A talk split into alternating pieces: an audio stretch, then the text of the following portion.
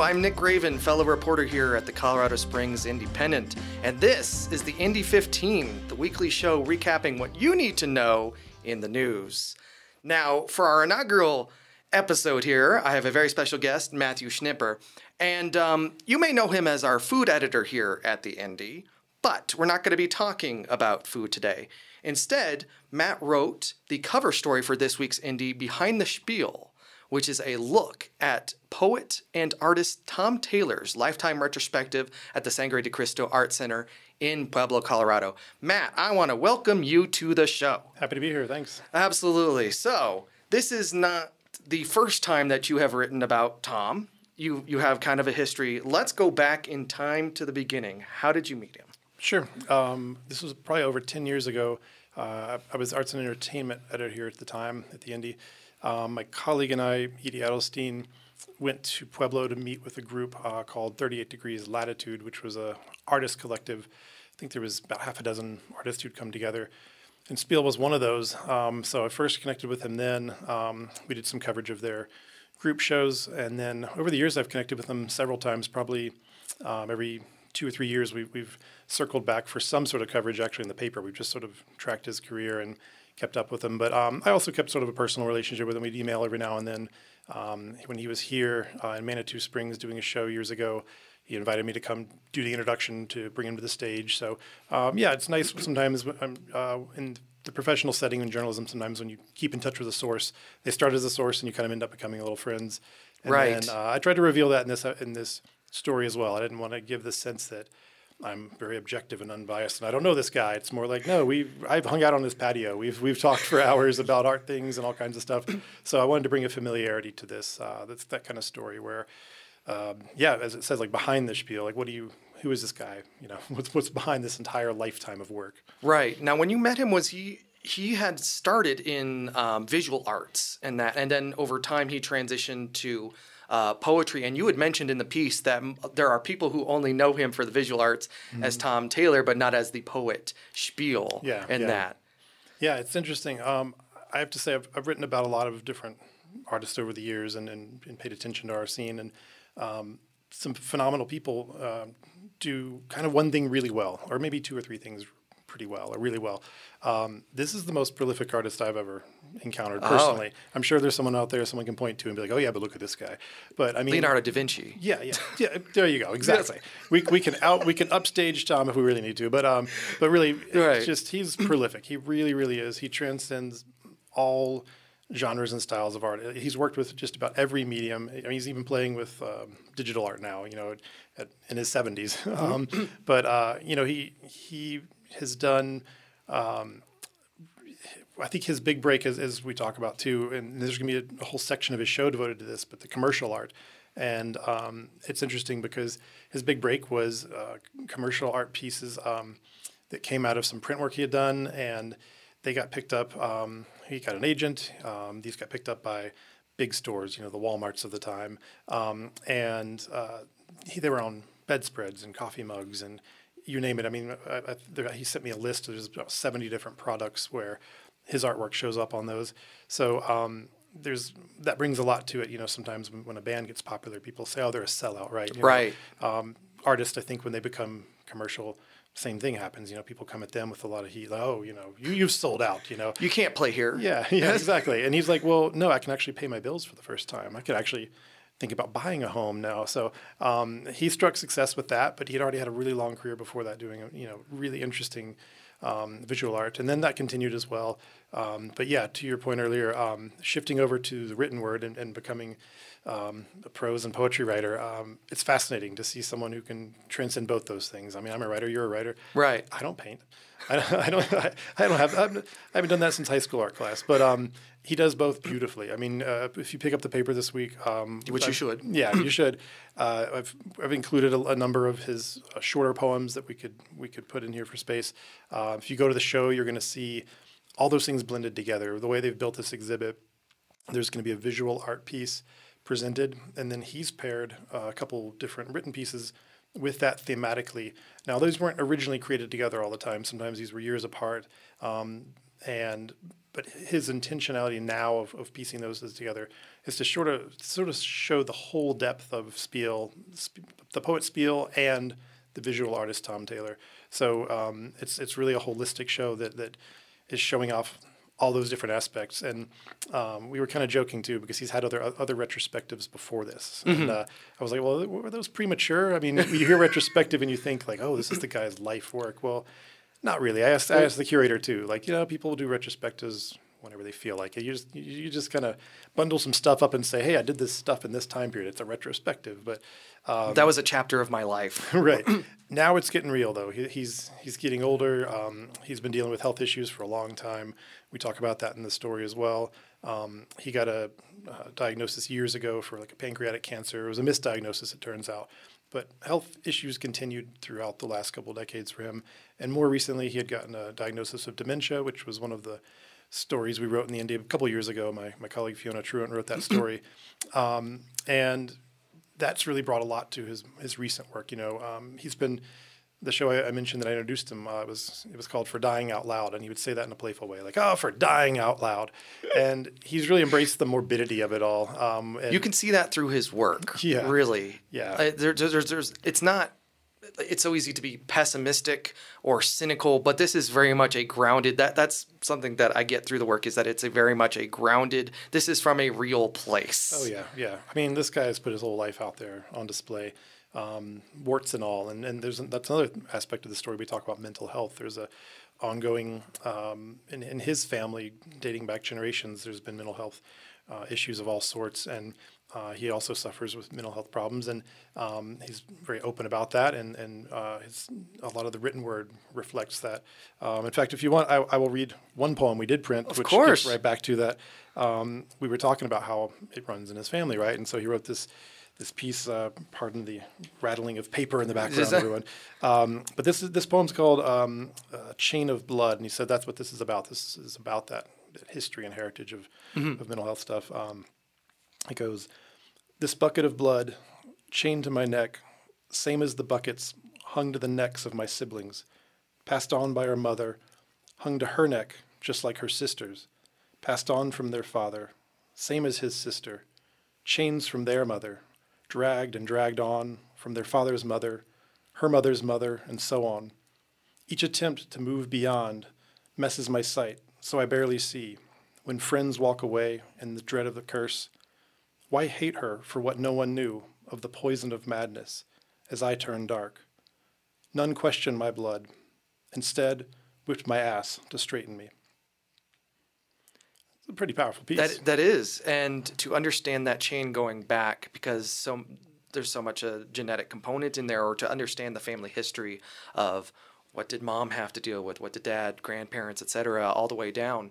Uh, one of the other allegories, this but you even see it on the cover here, is his use of people, but they're missing heads. Mm-hmm. It's fully bodied suits or um, dress in that, and but their their heads are hangers. Yeah. And that, as in, you take this identity, this person, this uh, entity, and you put it away. Mm-hmm. And he, it seems like that's a common theme through uh, a lot of his work in dealing with issues he may have had to adjust to over yeah. time and learn to grow into or with. Yeah, yeah. I, I love this series. Um, there's there's some more pieces that, that um, viewers will see down at the Sangre from this series. And if I'm not mistaken, this is I think dating back to like the 70s. So this is this is not recent work. Um, because um, yeah, some of the, these pieces were like you uh, mentioned, it was like back to '48, or was that a previous yeah, exhibition? Well, his I think his earliest piece, he was like eight years old, and yeah, sure, he was winning you know blue ribbons at the state fair, beating adults out in his, his young teenage years. Um, you know, so the art came on strong for him early. Um, but uh, yeah, there, there's there's some pretty powerful um, self portraits. Uh, we I think we have a couple printed in this story. There'll be more at the show, I think. Um, but uh, you, you can see the the anguish in some of these, and whether it's wrestling with the mental health or the physical health, what's going on with his ailing body. Um, we kind of couched the you know the subhead this week. It's it's sort of like could this be the last show? You know, is this the is this the, the, the final act? You know, um, right? And, uh, because he himself is saying, you know, we really just don't know. It's day to day sometimes with this, with health things. So um, I am not speculating on, you know, will we see more? Uh, but he, he's allowed that kind of speculation in the sense that like he'll be the first to tell you, I don't know. This really could be the last show, and that's what kind of drew me back into wanting to write this story now. Is I got that email out of the blue, like, "Hey man, got this show coming up with the Sangre. He's really been excited. He's wanted to do a retrospective there for a long time, right? But uh, he was asking me if I would if I would take it on, and he's like, you know, it could be the last one. And he knew exactly what he was doing. He drew me in. I was like, damn it, I'm gonna have to write this story. um, you know, I, I, as I was telling you, I I, I haven't I kind of retired my arts and entertainment writing, and I've been just food and drink for the last many years. Right. So for me, pulling out the old the old hat to be like, all right, I'm going to take on a arts cover story. I'll, you know, but it was a, it was a joy. It was a pleasure. I really enjoy um, inter- interacting with his work and chewing on such beautiful material. I mean, he's really, again, prolific. The artwork's fantastic. Um, it's so engaging. I mean, different pieces. You know, whether it's just a black and white sketch or some of those commercial prints or right. um, you know acrylic works. I mean, it's it's all across the board. There's a lot of color. There's so much personality. Um, I I don't think anyone could go to this show and be remotely bored, and they're going to need some time. there's because there's on. yeah, there's the visual art to engage with, but again, there's all that poetry and prose included. So he really wants people to spend time working their way through this exhibit thoughtfully. And there's a couple other interactive pieces. Um, there's a section called Confines, which is a show he's staged at various times over the decades, um, and versions of it have been incorporated into you know famous museums, permanent collections. Um, the subject matter is kind of as as it sounds. It's about a confine of a box and sort of uh, what fits into that for people and what that represents. Uh, so viewers are going to come and see. I, I believe it's hundred pieces that are from one of the confines shows, mm-hmm. um, but they're also going to be invited to a little area to make their own. So that's going to become a new interactive part of that exhibit and the Sangre is going to find a way to to you know exhibit that in some way. So um, it sounds really big. Yeah. And when and when you mentioned in the article, not to spill the the entire beans here, but when you said, "Oh, I got an email for this exhibit as the you know c- current arts," and it's like I get a lot of emails and it, I would love to, to see it all. But when you establish that, oh no, I've actually been talking with Tom for a very long yeah, time. Yeah. And it's like, this is the thread of that. And the way that you establish that uh, he's been preparing for this for a while because yeah. he's already had these exhibitions, as you said, yeah. uh, ahead of time. Like maybe this is it, you know, ahead of time. It's, it's neat. I mean, I'm glad to, I'm glad to see this one done now though, because there's been another many years of work included. So the retrospective 10 years ago was, was missing, to be very obvious about it, the last 10 years worth of work. And he's produced some really great things uh, as he's dealt with, again, continued health struggles and, and the things that have come up around these recent diagnoses. And actually, one thing that's really hopeful and cool, uh, two years ago when we met with him, that dementia had really taken its toll. And um, I think there was just so much unknown at that time. The diagnosis was fresh and there was still tests being done and all that. And knowing him from past years, he just looked tired. He, he sounded tired, and I was mm-hmm. like, oh man, this guy, he's, he's really struggling right now. And when I saw him recently, he was so much more vibrant, and I was asking him about that, and it turns out, once again, a misdiagnosis. They said, well, it's actually more of a pre dementia, not full dementia set on. And uh, I don't know, maybe there, I think maybe there's a new medicine or something involved in that, but he just was in a better space right now than I saw him in a previous time. So I hope that continues because it allows him, when he feels good, he can work. Um, he still spends a lot of time in his studio, uh, whether it's uh, he's been doing more of the writing side than the than the visual art side, but I wouldn't be surprised to see something else come out of the visual art side just based right. on how um, you know active he is, and, and um, he just has that busy artist brain. He's just not going to sit on the couch all day. Like this guy's a creator. Gotta keep going. He's going to create till the finish line. I, I just know it. I get kind of a Tom Waits vibe. If I could imagine it, kind of that bad, you know. It's not. I, I know what you're saying. Yeah. I, I, I wish. Uh, no, he has a great voice. In fact, um, if you if, if readers or listeners will, um, we have a we have a time we have a slideshow posted. Uh, it's about a two and a half minute poem that he reads of uh, one of his poems called um, I think it's Bird gosh, I wanted to say Bird Call. That's the restaurant in town. It's not. I think it's Bird Song, and I might be messing that up. But uh, you can go on to CSIndy. You can link to that, and you can hear him read this poem. It's really beautiful. Um, so people can get the the vibe of his voice, and it's not Tom Waits, but it's pretty no. cool. Uh, and then they're going to see actually a slideshow of, of, a bunch of images that will be in the show. So it's another way to, to see some images we didn't have room for in print. So right, um, the benefit of, of, doing that extra media right there and multimedia, and and here we are talking about it. Uh, yeah, here yeah. absolutely. Do you have any final thoughts on there? And then what's uh, what? Um, when is this exhibition going till? That is a great question. I'm going to rattle my page one more That's time. That's totally fine. Dave doesn't mind people who listen. um, we are running through uh, August 6th through November 19. Okay. At the Sangre. Um, and uh, let's see, there's a few other places you can inter- interact with his work. Um, he has a website, The Poet Spiel. Um, you can find that. Mm-hmm. Um, his commercial work is actually still sold. You can buy prints uh, at American Furniture Warehouse today. Oh, so he's okay. still licensed. Um, and he, there's also um, beautiful things on. I think it's Spoonflower is the website.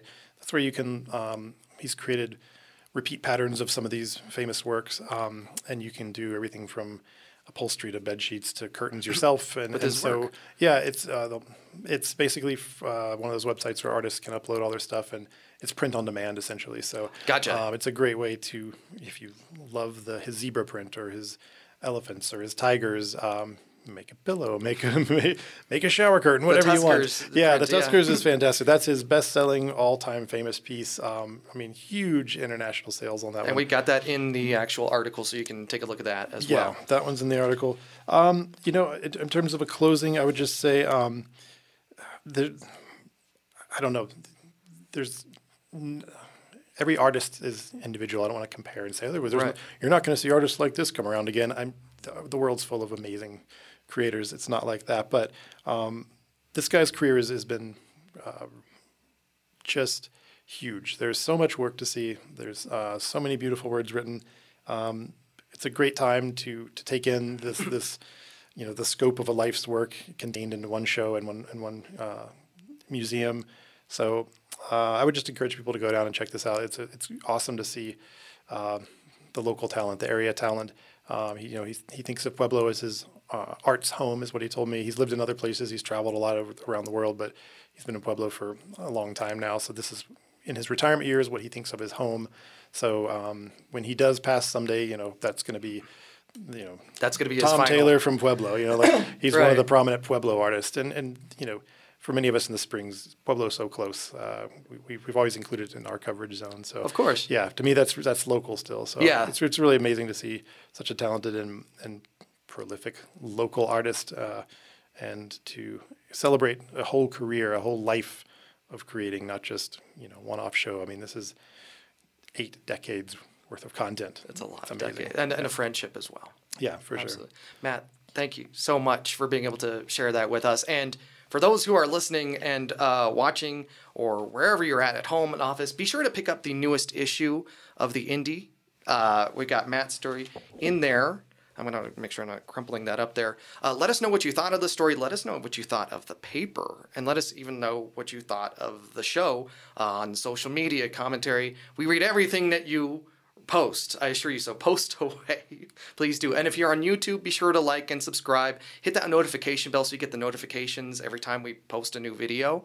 Um, I think that's all we go there. Let's go ahead and get to the credits here. This show was produced by Dave Gardner and myself, Nick Raven. It was directed by Dave Gardner and distributed by our digital team, which is Sean Cassidy and Michaela Jones. Our art director is Dustin Glatz. Our editor in chief is Brian Grossman, and our publisher is Amy Gillentine. Be sure to check us out next week for another episode of the Indy 15.